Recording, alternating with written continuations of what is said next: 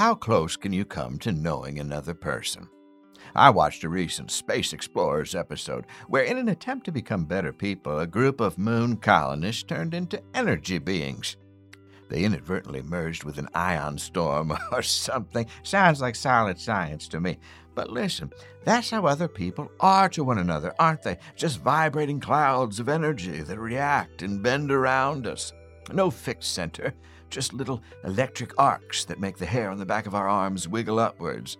Now, I'm a fan of my fleshy bits, but some days I think it would almost make it easier if we were just vaguely human shaped storm clouds with lightning for eyes.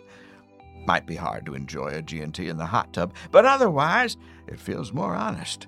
And when it comes to our parents, somehow the ones closest to us are the hardest to see clearly. They're the most unreliable of clouds, shifting as soon as you get close. How do we ever really get to know them?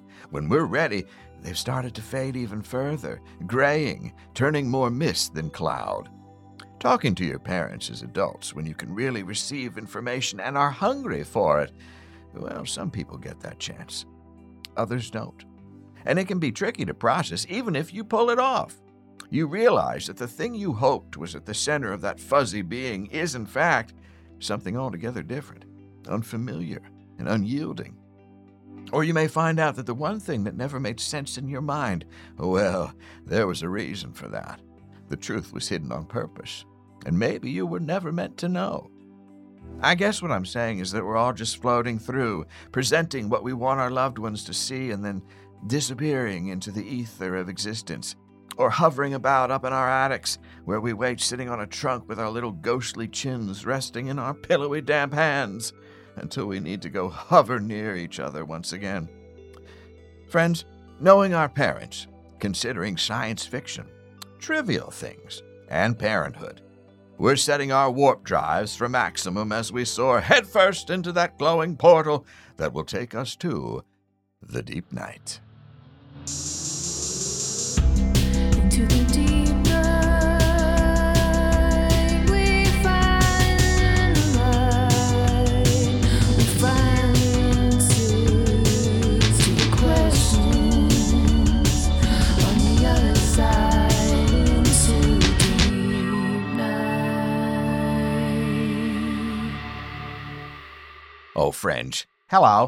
It's me, Dale Seaver, and I'm so happy to be with you as your host, guide, and star captain for this next hour of regrets and revelations we call the Deep Night. We come to you tonight, as we always do, from the foul banks of the Gowanus, and oh, the Gowanus shimmers and shines in the bright sun we've been having. It's good to see it happy after a long stretch of rain and winter dredging. It was also great to watch my beloved Brooklyn Bolts cruise to a fantastic win this weekend with her own kid Pepsi lighting up the mound with a great three inning stretch of pitches. Bold she was and in fine form as she refused any runs in and made quick work of the opposing team. She did so well, one of the softball dads asked if I played, as if being her uncle had anything to do with her talent. So I said, yes, I did. Who's going to tell him? Gary? Linda? I don't think so. They're too busy trying to make a go of it with their turtle yoga enterprise. I told them people are not going to like turtles crawling on them while they're bent over, and that the turtles might not be too fond of it either. But Linda bought a 150 box turtles from a fellow in Sarasota, and Gary's been busy building a hutch out of old scrap wood they had left over from their meditation room extension they built onto their ranch house. So I guess we'll see what happens. I tried to tell them both that there are easier ways to achieve a healthy lifestyle. For instance, they could do what I do and enjoy a hearty scoop of AG1 from Athletic Greens. I got turned on to this stuff after Galinda brought home a trial package for me, and folks, it's been so easy, and dare I say, delightful to use. It's a simple habit that has replaced a very complicated one. I used to have one of those monthly pill cases, you know, MTWTHF and repeat, each filled with little supplements and pills for hair growth, water pills. Now I only need AG1 from Athletic Greens.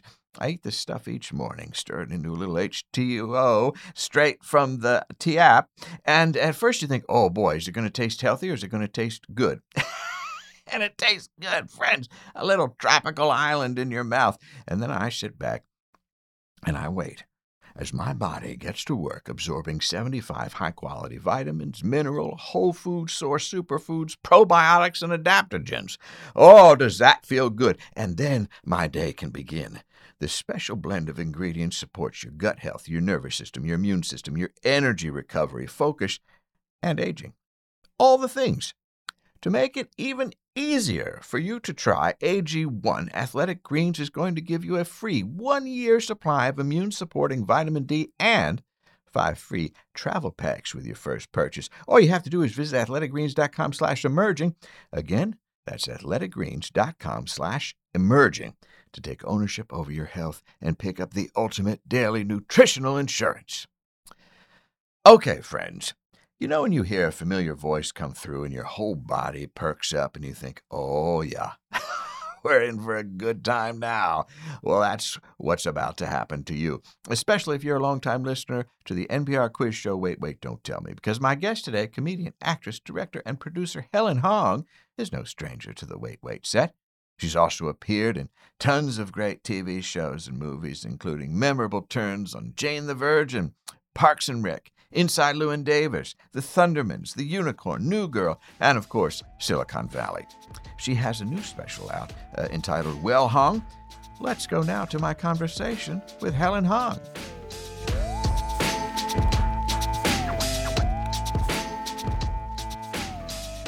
Helen Hong, welcome to the Deep Night. Thank you for having me, Dale. Absolutely. It's such an honor to have you here. Uh, uh, of course, uh, always a lot going on in the world, but how does this day find you? Uh, this day finds me pretty well. Yeah, I mean, there, you know, the world is a bit of a, a poop show, but um, but I am doing well. I'm I'm healthy. I have a little baby in the house, and the, and Right. the baby's always the baby's always really. Babies are so uplifting. They, they, they are. Sometimes they require uplifting, but also they can be uh, very uh, a, a I mean, positive sometimes- force. Sometimes they can also be soul crushing, but this one is doing pretty well today. oh, well, I'm, I'm glad to hear it. Now, uh, I'm thrilled to make your acquaintance. Uh, you've become radio royalty, haven't you? Uh, through your appearances on Wait, Wait, Don't Tell Me, the NPR News Quiz. I love that. I love. Uh, I'm I'm pretty narcissistic. So any any uh, any imagining where people have to envision me with a crown or on a throne or holding a scepter, I'm down. Yeah. Well, good. Well, did you ever expect to find such fandom among the quiz show set? No, it's it's kind of funny because my comedy, my stand-up comedy is a, a little bit naughty and bawdy, and I definitely like to use some curse words. Uh, and you can't do any of that on NPR. and so every time I'm on it, it's just an exercise of like extreme filtering between my brain and my mouth. I'm just like, it's NPR, it's NPR, it's NPR. Don't say, don't say the first thing that you're thinking. Right. That that must be incredibly challenging. Uh, one, if you're uh, prone to that sort of thing, but also uh, given the nature of live uh, recording. Yes, yes. Yeah. But uh, but I was encouraged because a, a a much more royal royalty, NPR royalty, is Paula Poundstone, and Yes. a lot of people don't know that at the live tapings, she just lets it fly. Like she's she's pretty much a potty mouth, and they have to edit quite a lot around her. And I, but she's still, you know, like the most popular. Uh, I would argue the most popular panelist on that show, and she just lets it rip. And there's kids in the audience, and she just lets it fly, and people are just dying laughing. So I was like, hey, if Paula can do it, uh, they can they can cut around me if I let the occasional slip up slip up. right. Well, I like that. I have never uh, attended one of those things, but it always seems like great fun. Uh, I am um, somewhat friendly with uh, Jessi Klein, who has been on that show a number of times. And uh, we were stranded once at LaGuardia, or at least you're always stranded at LaGuardia. We were just waiting for the flight. and she was going to Chicago to, to tape one of the things.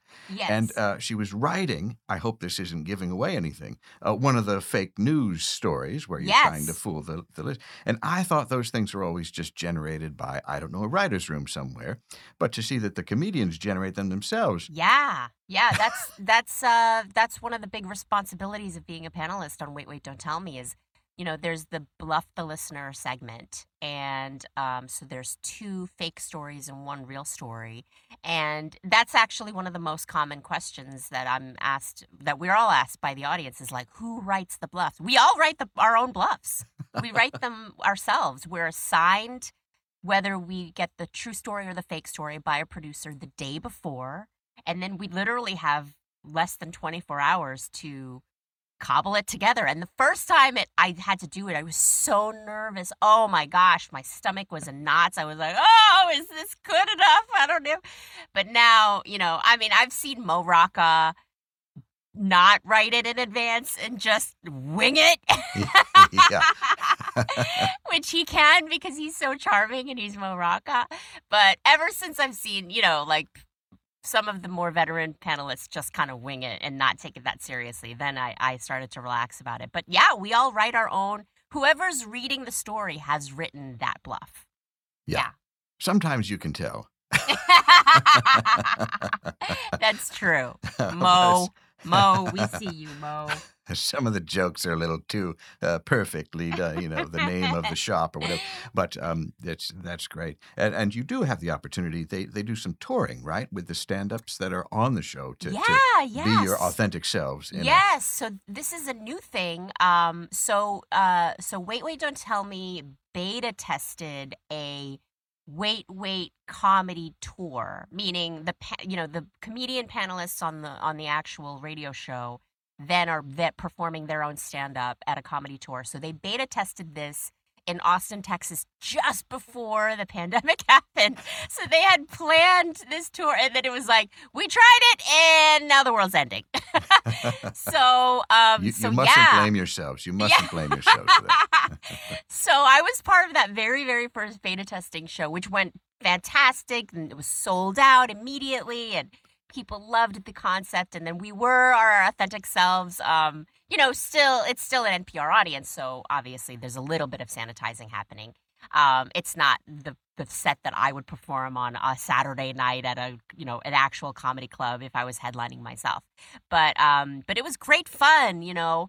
And so now that the world is sort of emerging from the pandemic, they're they're starting it again, and I think it's actually officially a tour now. So the first date that I'll be doing is in Salt Lake City at the end of June with Mo Rocca and uh, um, Negin Farsad, another hilarious comedian, and Alonzo Bodden, a fan favorite. So I'm really excited. Yeah. So I've got a bunch of dates uh, towards, uh, you know, through the end of the year for the wait, the official first Wait, Wait, Don't Tell Me stand up comedy tour coming to a city near you.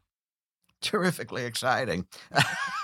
My goodness. Now, uh, were you uh, someone who uh, loved quiz shows uh, growing up? Did you have a little quiz show play set as a child? I wasn't a quiz show. I was a Wait, Wait, Don't Tell Me fan. I was. Oh, good. And in fact, I manifested, I bucket listed and manifested my appearance on the show in my journal. Can you believe it? This is like, this is like when you. Yeah, this is like, I mean, I tell this story a lot and I tell people, like, you got to write things down because when you write things down, magically, sometimes they appear. So when I was a very young green comedian, probably only about two years in, I had always been a fan of NPR. I had always been a fan of Wait, Wait, Don't Tell Me. But when I was a young comedian, I literally wrote into my bucket list in my journal the number one item was I want to be a panelist on Wait, Wait, Don't Tell Me. I think it's the funniest comedy show. I think the comedians on there are so hilarious and so talented. I'm a comedian now, and I want that's, you know, I want to be on that show.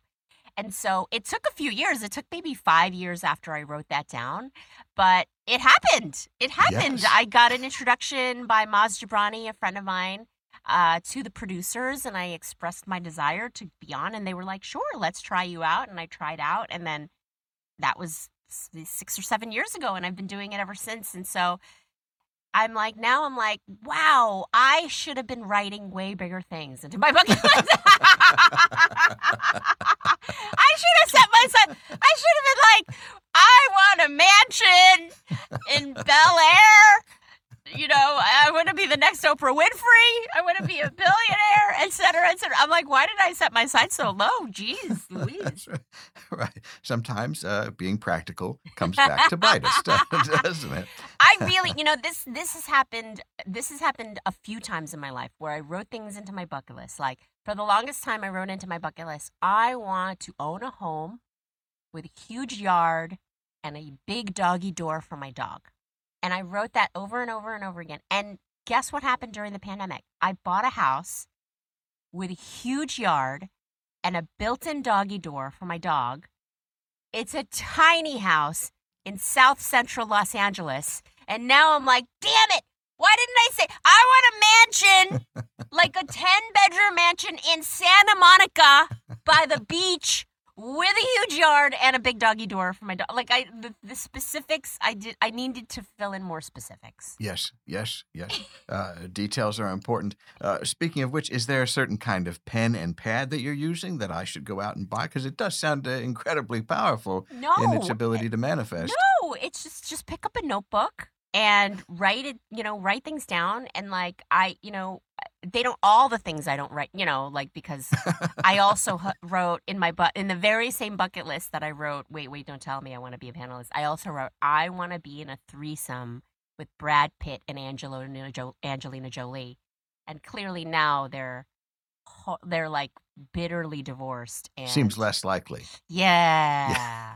Yeah. if you were getting close at one point, it now seems unlikely. Yeah, seems really. It seems every day that passes seems harder and harder. Unless Although there may be other people with those same names.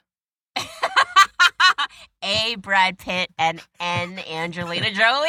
I mean, I did write that Yeah. repeatedly into my bucket list. Still hasn't come true. So I'm not saying this is a surefire thing, but I'm saying like I, it, there's a 50-50 chance it might happen. Yeah, yes, yeah. Well, uh, speaking of uh, dreaming big, Helen, uh, uh, you you you had s- uh, some experiences during the pandemic that you talk about in the new special that's coming out. Oh my uh, gosh. well hung, right? Uh, You Yes. you you have, and I know we we should be cautious in saying, well, we're post pandemic or the, it's all behind us now because. Uh, gosh, you look at the numbers in New York or anywhere, and ah, we're still in it. And uh, I think Hot Girl Summer has been postponed. Maybe a hot girl came out of a, I don't know, hole somewhere, took a selfie, said LOL no, and now we've got six more months. Uh, but Oh, is that what happened? It was like the it was like the groundhog, only was hot girl. I think so. Hot girl was like hot girl just popped her head out of the hole. Was like nope. yeah, I assume that's how all seasons work. I don't, know. Um, but what was going on uh, for you during the pandemic? You Oh talked a little bit about gosh. dating, and uh, you mentioned the baby, but I don't know if that coincided with the pandemic or not. Wow. Uh, so my special is dropping soon. It's called Well Hong. Yes. Not Well Hung. Well Hong after my own name. Uh, you know, make your own deductions, people. Um, but yeah, in, in the special, first of all, I taped that special, uh, like right after lockdown happened. It was, Oh. it was, I, I, I taped it as in conjunction with the Tribeca Festival, which was, you can look this up, like one of the first public events to reopen, quote unquote, New York City after lockdown. Mhm. And so it was all these people like kind of little freaked out. Everybody was wearing masks. You know, in the audience, people were a little bit freaked out to be there. I was freaked out to be there. It was just like, are we catching it right now? What's happening? But um and so it was it was yeah, it was odd. It was it was the first time I had been on stage. The first time I'd been on stage in like a year. I'm like, I'm taking a special. Roll the cameras. So it was kind of like crazy and, and unprecedented for me and probably everybody in the room. But um but we got through it and it was great and oh man, so much happened to me during the pandemic, Dale.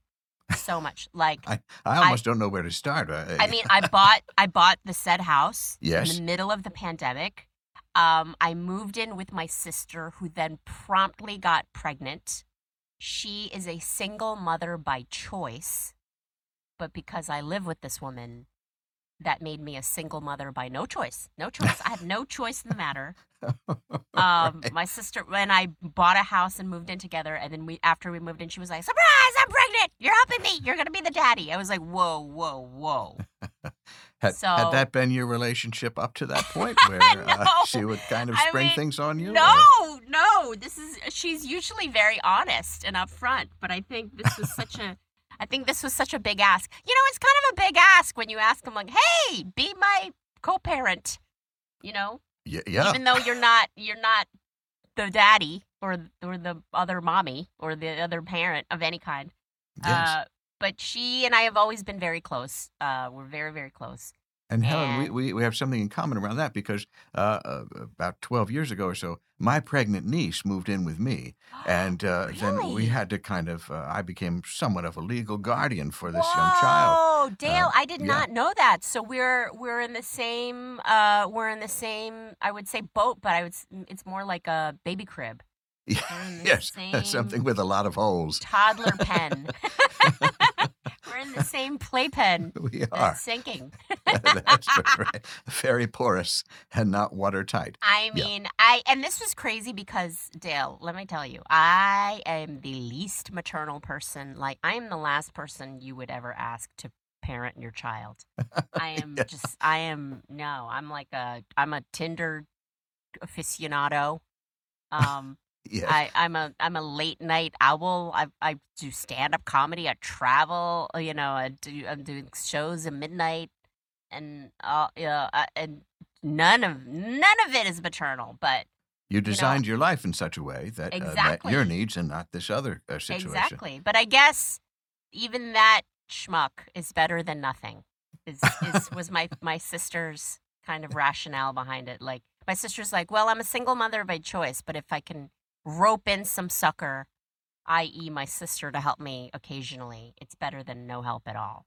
Right. Now, did, did you also have to go through uh, the birth process? And does that mean you were sitting there with the birthing classes? Yes. Yeah. Yeah. It was Yeah, gross. the whole thing made the whole thing made me go, oh, yo, no, this was a good decision I made to not have a human exit my body in this way.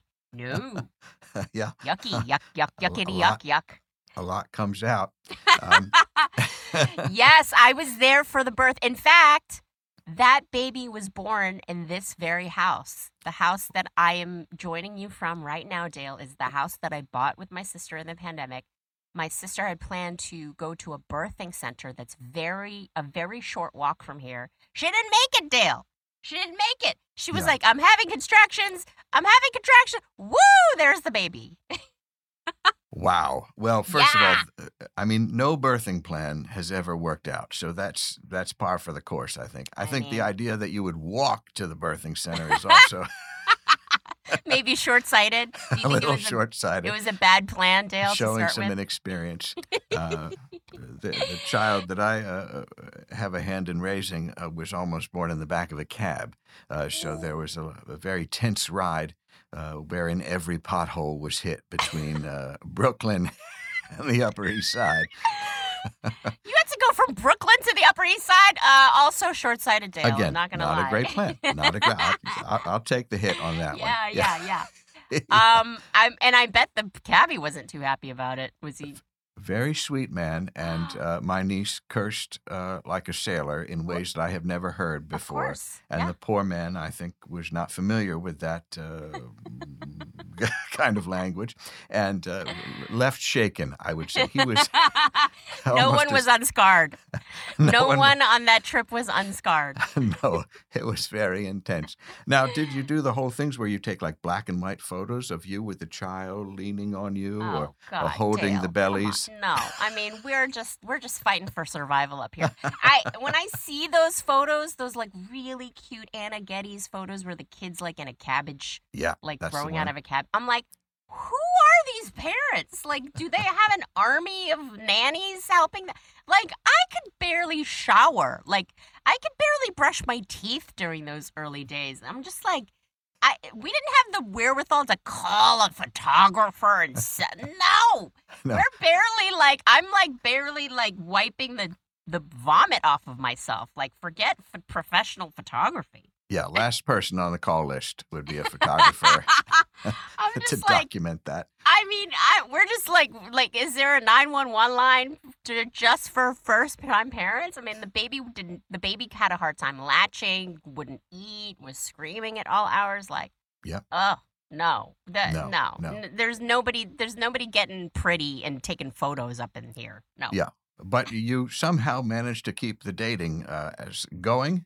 Well, Usually you know, I mean, come on, Dale. Like priorities, priorities. Sure, no, I Like- understand. Newborn photography, no, but hooking up. That's. I mean, come on.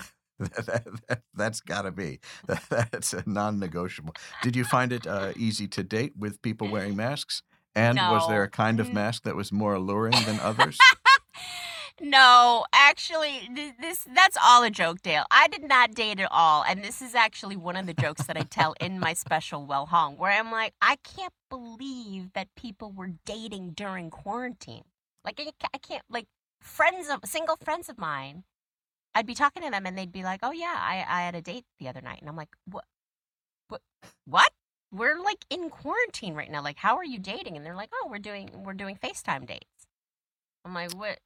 What does that mean? Does that mean like you're just showing each other body parts like over the internet? And they're like, "No, Helen, stop being such a gutter mind." Like, no, we're we're just chatting and getting to know each other. And I'm like, "What? That's not dating. That's like making a new pen pal. That's not dating. You just made a friend." right, right. Now, uh, Helen, sorry to interrupt, but d- is your idea of a date where you just show each other body parts in real life? Yes. Okay, Yes, Dale. Yes. it's been a while for me, so I, I, want to know what's You going on. You just on. show each other body parts and then go, I'll take number three. I'll take I'll take uh I'll take A. I'll take A, D, and nine. Oh. That- that's good. That's a Yeah. fine combination. Uh, um, well, you mentioned uh, uh, FaceTime, uh, and I was thinking about all the things of this moment. Is there anything I would look back at this time in our history and and miss or feel fondly about? And I have to say, I don't mind Zoom uh, and FaceTime, these kind of things. It feels very uh, rooted in the promised technology that we were told would come down the, the road, Yeah. and, that it's like a rare instance of the future delivered. Well, it, I absolutely agree with you. And as an introvert, a lot of people don't know that many stand up comedians are actually introverts. You know, like I, there's something, it, it kind of makes sense if you think about it. Like it's easier in a way to talk at people. You know, it's, it's, it's easier in a way to talk at 200 to 1,000 people than to actually engage one on one. Because when you're engaging one on one, you're actually talking to someone and you actually have to like take in what they're saying and then be a little vulnerable yourself and share. No, skin crawl. Horrible. Tail. Yikes. Even saying that now, I'm like, ugh, yikes. No, give me a stand up comedian, give me a microphone and 200 anonymous people any night of the, you know, any night of the week and I can talk at them Right. and kind of Just limit my interaction. Yeah. I don't have to actually make eye contact with any one person. Um, so as an introvert, Dale, Zoom was like, oh, hallelujah. Yeah. I don't have to leave my house. I can just just kind of vaguely engage with alone in a room with myself and this computer. Yes. Yes, sign me up. Well, I, I would think it would appeal to the introvert as well as the kind of sci-fi fan, uh, be, because it has a certain, uh, you know, on-screen uh, exactly. kind of deal. Exactly. Uh, which you know, from the Dick Tracy watches until uh, everything else, where, where this is how things were presented to us. By the and way, you- I ap- I appreciate the Star Trek reference on screen. yeah, I love well, it. That, that's what I wanted to ask you about because you are a sci-fi fan, right? And- huge and- sci-fi and- fan, huge Star Trek fan. Yeah. Okay, so is it just Star Trek, or you uh, you like it all? No, I love sci-fi. I love it. I love uh anytime there's a big sci-fi movie coming out, I'm just like super excited to see it. Um my favorite movies of all time are the original Alien, the original Blade Runner, um Terminators 1 and 2. I mean, those are literally in my top 5 movies. So, Yeah. well, Yeah. I, I was very drawn to during the pandemic anything where they were stuck on the spaceship Yes. and had to get somewhere because it felt very similar. yes. Yes. Whether it was Star Blazers or uh, one of the other uh, Star Trek ones or uh, The Expanse, uh, Yeah. seemed very. Uh, I like that one because they seemed like they almost had some real science if you didn't look too hard. had to wear the little gravity boots. I liked all that stuff. I know. I love that stuff. And I just, I think I was drawn to sci fi as a kid because a lot of sci fi is like utopian. I mean, even if it's dystopian, it's just, it's just so different from our world that at least there's a, there's a concept of trying to be utopian. And then if it's not utopian, it's like things have gone horribly, horribly wrong. And how are we going to fix them? right. you know it, it's it's i think it's that concept that i really like um obviously i'm drawn to star trek I, i'm a big star trek the next generation specifically because that was a very utopian society um and just so forward thinking like and just what you want the world to be right no racism no sexism no gender discrimination no like other species discrimination. Men can wear skirts like i love that Yeah, I love go- all that. Go nuts! Uh, well, that's uh, see, I'm a I'm a completist with it with that kind of thing. So I like all of the stories and all the Star Trek incarnations, and uh, I- I've watched the animated ones where they have the uh, Arex with the extra arm, the sort of camel-looking uh, crew member, and uh, Enterprise, the one with Scott Bakula and a lot of Oh, steamy that's the showers. one that I no, that's the one I was like, no. Oh, it's got the power ballad theme song that I really gets you going. It's, I, they lost me at the Power Ballad theme song. I'm not gonna lie. it they really lost me, like, people. At the literally the first time I tried to watch it, and then the theme song came on, I was like, nope, I'm Yeah. dismounting right now. Nopity, nope, nope. Space does not have these like like weird hairband. No, I'm sorry. it was i thought oh my gosh have as my high school girlfriend made a mixtape for me and put it in because that's what's that's what's going on Too weird. It was very weird and it was uncomfortable and they always had to take these uh, very steamy showers to get rid of space radiation or something. Oh. and so a lot of time spent in the steam room. Don't mind if i do helen. But uh, but but there is that as you tell you that utopian bent but also some real integrity i- within Yeah. the series itself because you have things like okay that animated series whatever you think of that kind of a silly thing but leonard nimoy said i'm not doing the spock voice unless you also bring in nichelle nichols and yes. uh, uh, uh, George Takei because they represent the voices of diversity that are present in the 23rd. 100%. Uh, century. what a what a man! Like what a just a decent human being. Leonard Yeah. Nimoy was. He's he's the kind of person that you wish more people were. And the fact that he did take a stand during that, and a lot of people don't know that. Like that, you know, the the the first Star Trek animated show, the only people that they brought from the original cast were uh, Captain Kirk, Spock, and McCoy, I think, right? Were the only original voices that they offered. And Leonard Yeah. Nimoy was like, no, no, no, no. You need to bring in George Takei and Nichelle Nichols. You need to bring in this racial diversity, or I'm not doing it. Right. And that, and they, and that forced their hand. They brought those characters in and offered those actors those roles because Leonard Nimoy took a, such a strong stand. And I wish that more actors would do that nowadays. That's how know? you use it. Like I wish those Hawaii Five O actors took a stand when you know a lot of people don't know like Daniel Dae Kim and Grace Park were the two Asian leads on Hawaii Five O at one point, and they were getting paid significantly less than their white um, co-leads. And then when they demanded equal pay, the studio was like, "Nope, sorry, you take it or leave it." And I wish those white actors had been like, "Well, then we're all leaving." right. No show. They didn't. That's not what happened. Yeah. And uh, as nice as Leonard Nimoy uh, was, he also gave me a cold one time that uh, I feel like I still have. What? What does that mean? You were gonna have to explain this, Dale. Did you make out with Leonard Nimoy one time and he gave you like virus? he, he, he, he showed up to a thing. He had a, a very bad cold. He shook my hand. no. and uh, I, I went on with the rest of the evening.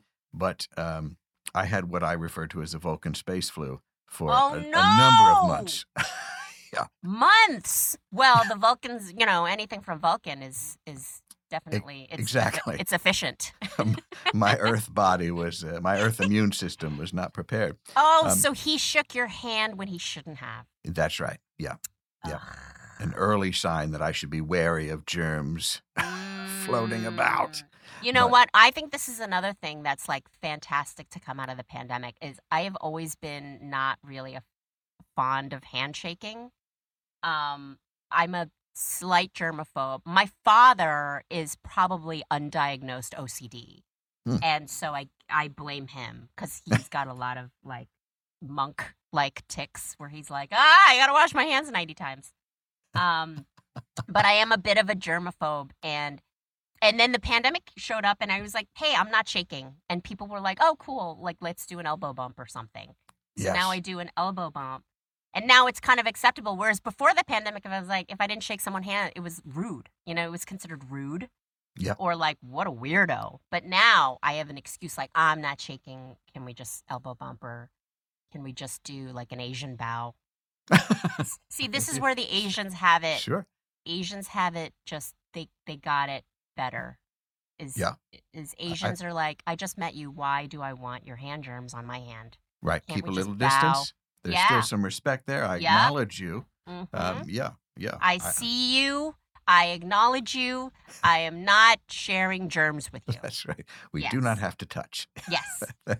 Mhm, mhm. Um, well, uh, and you and uh, just back to the Star Trek thing for a second. You you moderated a panel recently, right? I that did. must have been. Oh my God, Dale! Dale, Yes. Dale. As a Yeah. lifelong Star Trek TNG fan, Yes. I I was invited, and I I talk about this a lot, and my agents know that I'm. In fact, I sent an email to my agents where I said there are so many Star Trek series coming out right now that if you don't get me on one of them, you're all fired.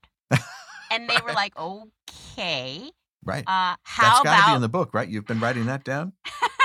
and uh, no, Dale, what have I been doing? I don't know. I, would have thought that would have been I in need there. to write this down right now. no, of course it has. Of Okay. course I've written it down. I haven't been writing it enough. I Yes, haven't been writing okay. enough. Okay. But um, but because they all know that I'm a huge Star Trek fan, and they got uh like asked, my agency was asked like, do you know any talent that would be good for moderating a Star Trek convention? And they were like, yes, we do. And so I got invited to moderate us the official Star Trek convention that happened in Chicago uh, last month. And let me tell you, Dale, I thought I was a Star Trek fan until I went to the Star Trek convention. And Mm. now I know I'm just some stupid girl who maybe saw Star Trek once. No, I I mean these people go so hard, Dale. I was shamed. I was Yeah. shamed. People were agitated that I didn't know, you know, the molecular structure of neutrinos. You know, that I sure. can't I can't order my lunch in Klingon. Like people were furious. That's the thing. When they've taught themselves a language, I- I- that's when you've That's- gone you've gone pretty hard then. that, that's another level. Like I don't I can like I'm Korean and I can only speak Korean at like a first grade level. Do you want me to then additionally learn an entire fictional language? No. But these people have. They have. They have. And we- we're just looking out at a sea of uh, alien species and uh, Starfleet uniforms. So many good costumes Yeah. and so many not good costumes. Sure. Yeah. so many amazing costumes, and then so many you're like, eh, you kind of, yeah, you, you Yeah. kind of phone this one in. Somebody with a couple of uh, dust uh, Swiffers glued Yeah. to them as tribbles or something. Exactly, exactly. Yep. Uh, yeah, there was definitely people covered in tribble tribbles, and it was like their dog's hair, you know, like their their cat's fur balls that they just kind of glued on. Generous like, to "I'm a call it a costume. Yeah. but it was so much fun and it was so great. And you know what was so great? It was really cool to see nerds, like sci-fi nerds of all shapes and sizes and colors. Really. Like I didn't know there were so many black geeks. Like like black nerds that go hard that were in costume and like were speaking Klingon, Asian nerds. I mean, Asian nerds is kind of more of a stereotype, but like, you know, Comic Con type Asian nerds, they were Yeah. there. You know, Yeah. people uh like d- pe- differently abled, like people in wheelchairs in full costume. You know, I, it was so great. I, it was, and it was so, it was such a community, and it was really, it was there was such a camaraderie of like, these are my people. Like I have found my people. Right. And I think that I is- wasn't one of them. I was being just you, lambasted as some idiot who didn't know. Like, obviously, it's a pulsar. Obviously, you it's felt even more on the outside oh, than, than ever before. I But I, I think that is the the um, great gift that Star Trek has given is that inclusive spirit, that those uh, open Yeah. embrace, like you're saying, that utopia that was depicted, yes, that promises what people take uh, on and, yes. and take away from it, and uh, want to participate in that fully in terms Mm-hmm. learning the language, looking the part, etc. hundred percent. It- Yeah, it's, I- it seems like I it would be a nice loved it. fandom to be part of. Oh, And- I loved it. I mean, I, except when they're coming after you on Twitter for Yes, you know, not knowing about photon torpedoes or whatever. Oh boy, yeah. but but being there, it was so nice. It was so nice, and I really enjoyed it. I mean, there were kids, you know, parents bringing their little kids dressed in costumes, and there's a kids series now. There's a Nickelodeon series, animated Oh, yes. series Yeah. called Star Trek Prodigy, and the kids are really into it. And I got to moderate a panel with Kate Mulgrew, and I freaked out. Wow. it was so cool, Dale. It was Captain so cool. Oh, Captain Janeway is amazing. I showed her pictures of my neph son. I call him my neph son because he's like my nephew, but I'm also like, if I've changed over a hundred diapers, like I feel like I get to be Yep, a parent. yep. Um, and I showed pictures of of my neph son to Captain Janeway, and she was like, "Oh," she freaked out, and she was like, "Is he walking yet?" She's just got this amazing voice. Yeah. Is he walking yet? And I'm like, no, not yet. And she's like, you know, the smartest one takes the smartest ones take the longest to walk because they're really thinking about it. And I was like, oh my god, I was freaking out. It was so cool. That is so amazing. Well, uh, in addition to all the geeking out, um, I did want to ask you about another project of yours, uh, which was this video series that you made with your father, who you, who, who you referenced, Yes. uh, old Korean dad stories, right? Is that what And, and sometimes mom. and sometimes mom. Um, well, I wondered what was the impetus for doing that, and uh, This- how do you think that your relationship may have changed by doing that? This is another thing, huge thing that came out of the pandemic, Dale. Dale, when I tell you, so much happened to me during the pandemic. Um, my, you know, my parents live across the country. My sister and I live in LA, and my parents live in Boston. And so during the pandemic, like we couldn't see them. We didn't see them for a year, over a year. And um, at the end of 2020, remember at the end of 2020, everyone was like, worst year ever. Yes. Worst year ever. This was the worst year ever. There, there was a Time magazine cover calling it the worst year ever. Everyone was like, worst year ever.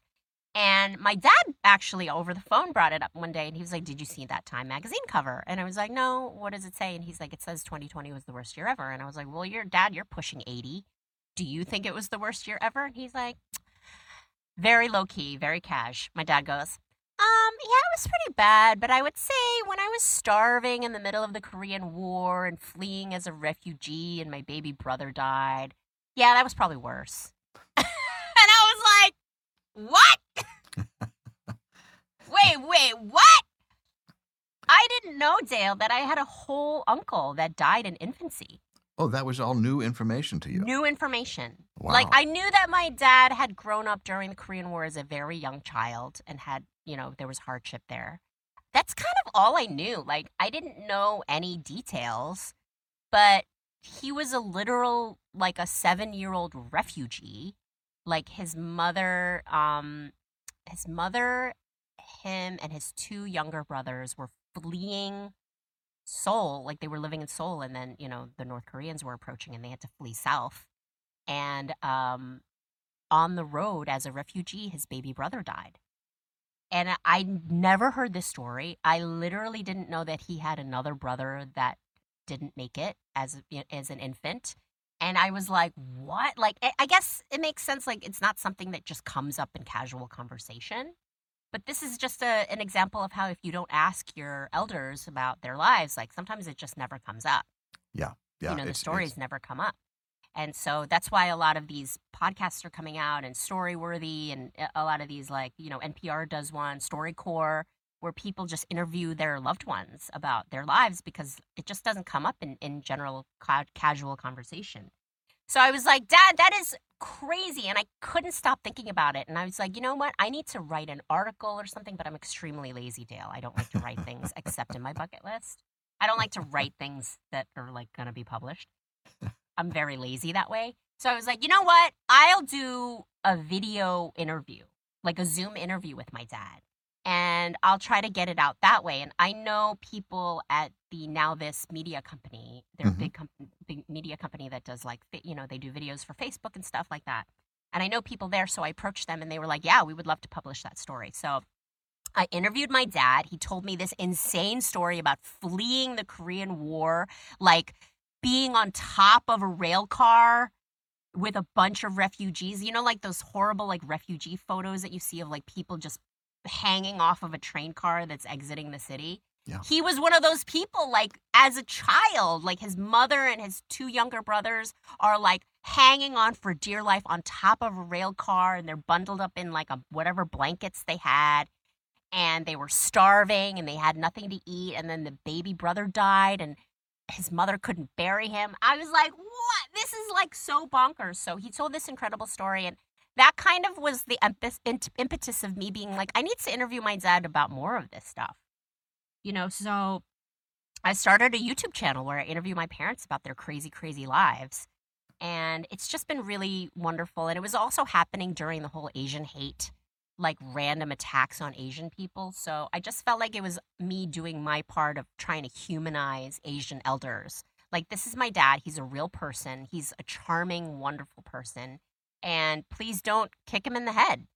Right, right, right. Please don't. Yeah. Well, in, in addition to to that, uh, uh, which I appreciate, uh, I found a point of connection with myself because uh, with uh, my own father, before he uh, died last year, I was able to sit down with him and, and do some audio recordings, mostly about his time in the Vietnam War, um, but also about his struggles uh, with depression and anxiety. I mean, real stuff uh, came up. Yeah. And it was just amazing to have him open up uh, like that to me and for me to be at a place in my life where I could receive that information Yeah. and to be an adult at that time. It's, it's so important. And I hope people uh, take advantage of that if they can to, to talk to their parents and their elders.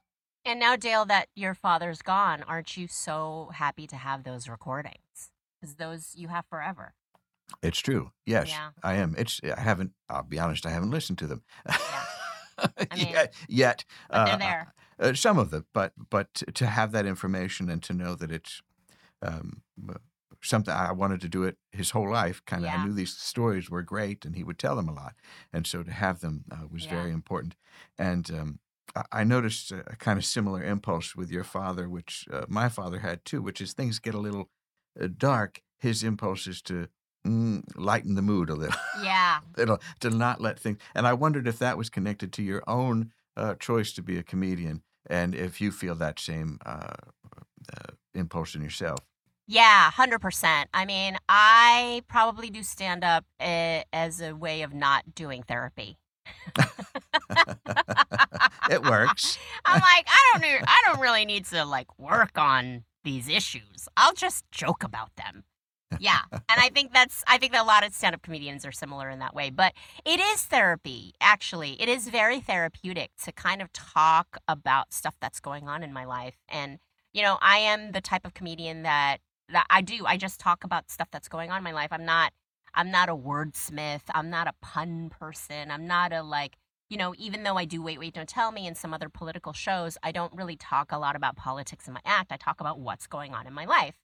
Um, and it is very therapeutic. And a lot of times, uh, like, like another thing, Dale, not to make it super dark, but like I, uh, had breast cancer in the middle of the pandemic and I Oh my had gosh. to deal with that. Like I had to get a double mastectomy and I talk about all this stuff on stage and people are really appreciative that I talk about this stuff on stage and try to make light of it and share my experience and share my stories. And so many women have come up to me afterwards and been like, thank you for sharing that about your breast cancer. Um, and thank you for sharing, you know, mothers will come up to me, aunts will come up to me. Thank you for sharing that about the baby. Like, that's so hilarious, you know. Someone who never wanted to be a mother is like now like forced into mothering. Um, and thank you for sharing that about your parents, and thank you for sharing that about dating. And it's just all like, you know, ways of connecting with people. And people have given me good advice, and people have given me a lot of comfort after my shows, after I've shared some traumatic thing. And they're like, oh, let me share the thing that happened to me. Right.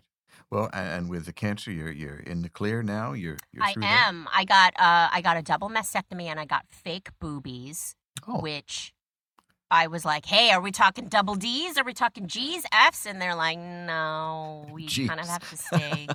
we kind of have to stay the same size." And I was like, "What?"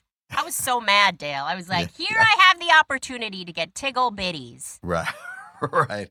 And they're like, "Your only option is about the same size bitties." Huh. Well, And I was like, "Darn it."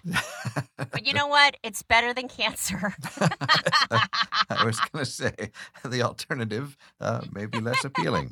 Uh, also, they're not the greatest. I, uh, I, and I talk. I've been joking about this on stage that I now have mismatched boobies. Like they're doing their own thing, Dale. They're they're not in sync with. They're not in lockstep with each other. One's what I call a wanderer. oh, well, that's fun. I have one boobie that's like locked and loaded and planted in the ground and is like, "This is my new home." And then I have another boobie that's like, "What's over here? Yeah. What's what's on this side of your chest? What's down here?" So it's it's fun times here well, in my a- a- boobs. as a Libra, I can relate to that. you feel very confident in one direction, and then you sometimes have to go in a different one. So it's all a It's- balance. my boobies are Libras. My new Yeah. boobies are Libras. Apparently. Yeah. well, things to things to write down. Again, be specific in your in your manifestation journal. It's true. It's true. I I should have written before my surgery. Please give me two fresh, in sync boobies. That's right. Have you tried rebooting? There's some things you can do. oh, my goodness.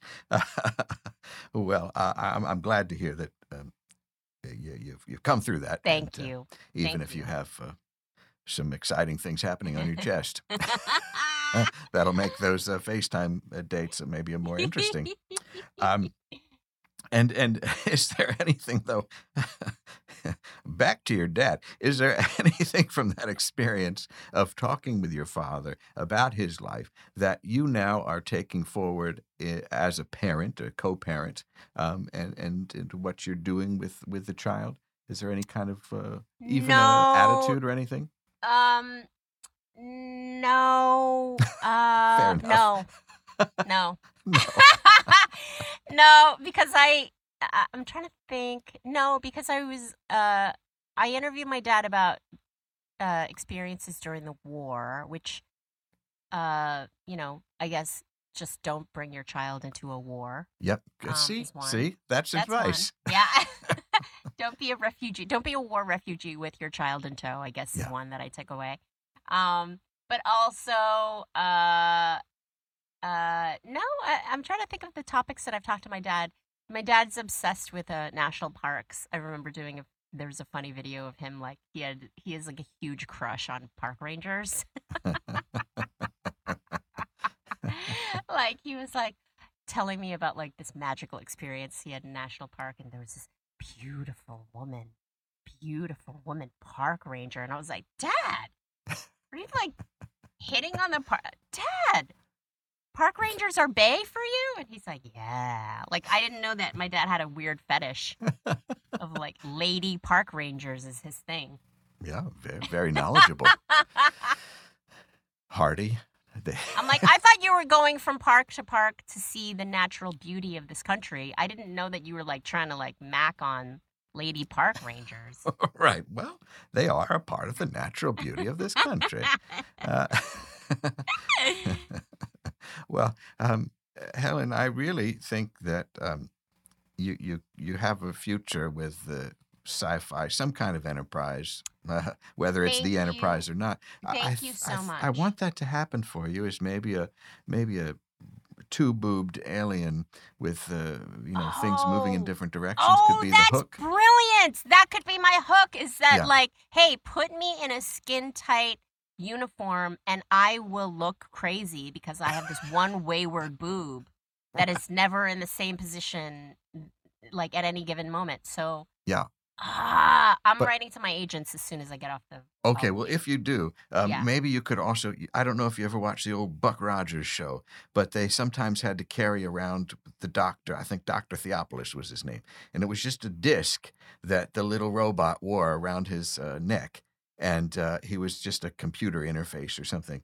But I would love to Oh. provide the voice for that if you if you don't mind. That's fantastic! You could, I could wear you around my neck. You could nestle in between my wayward boobs. Right, right. Maybe Like I have a little grabber that has to come back and keep it. I don't know. I, I don't want to. I don't want yes, one of those, you know, those things that um short people use. Those those grabber things. from the high shelf. Yeah. Yeah, for Yeah. the high shelf, it's a, it's a grabber on a stick. I have one because I'm only five one. I have like multiple around the house. I'm always grabbing things with my grabber.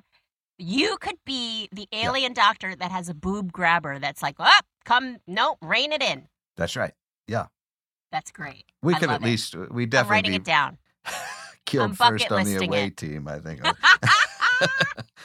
Get a red shirt.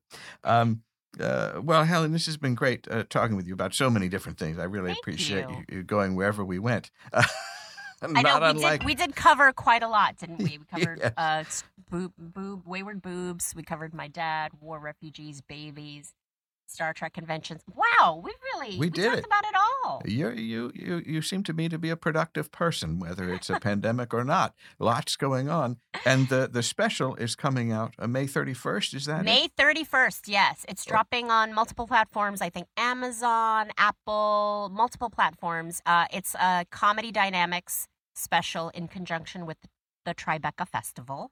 And it's May 31st, and it's called Well Hung. Well Hung, which is a, a joke that I tell, uh, which is a true story about my dad wearing my merchandise that said Well Hung. Like it's a very funny joke that you should you should watch the special just for that joke. Well Hung. That's right.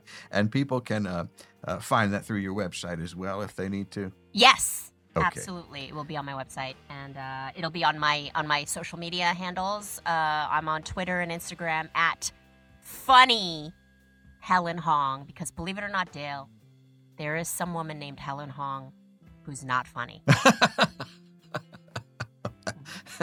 I believe it. and she has all my social handles.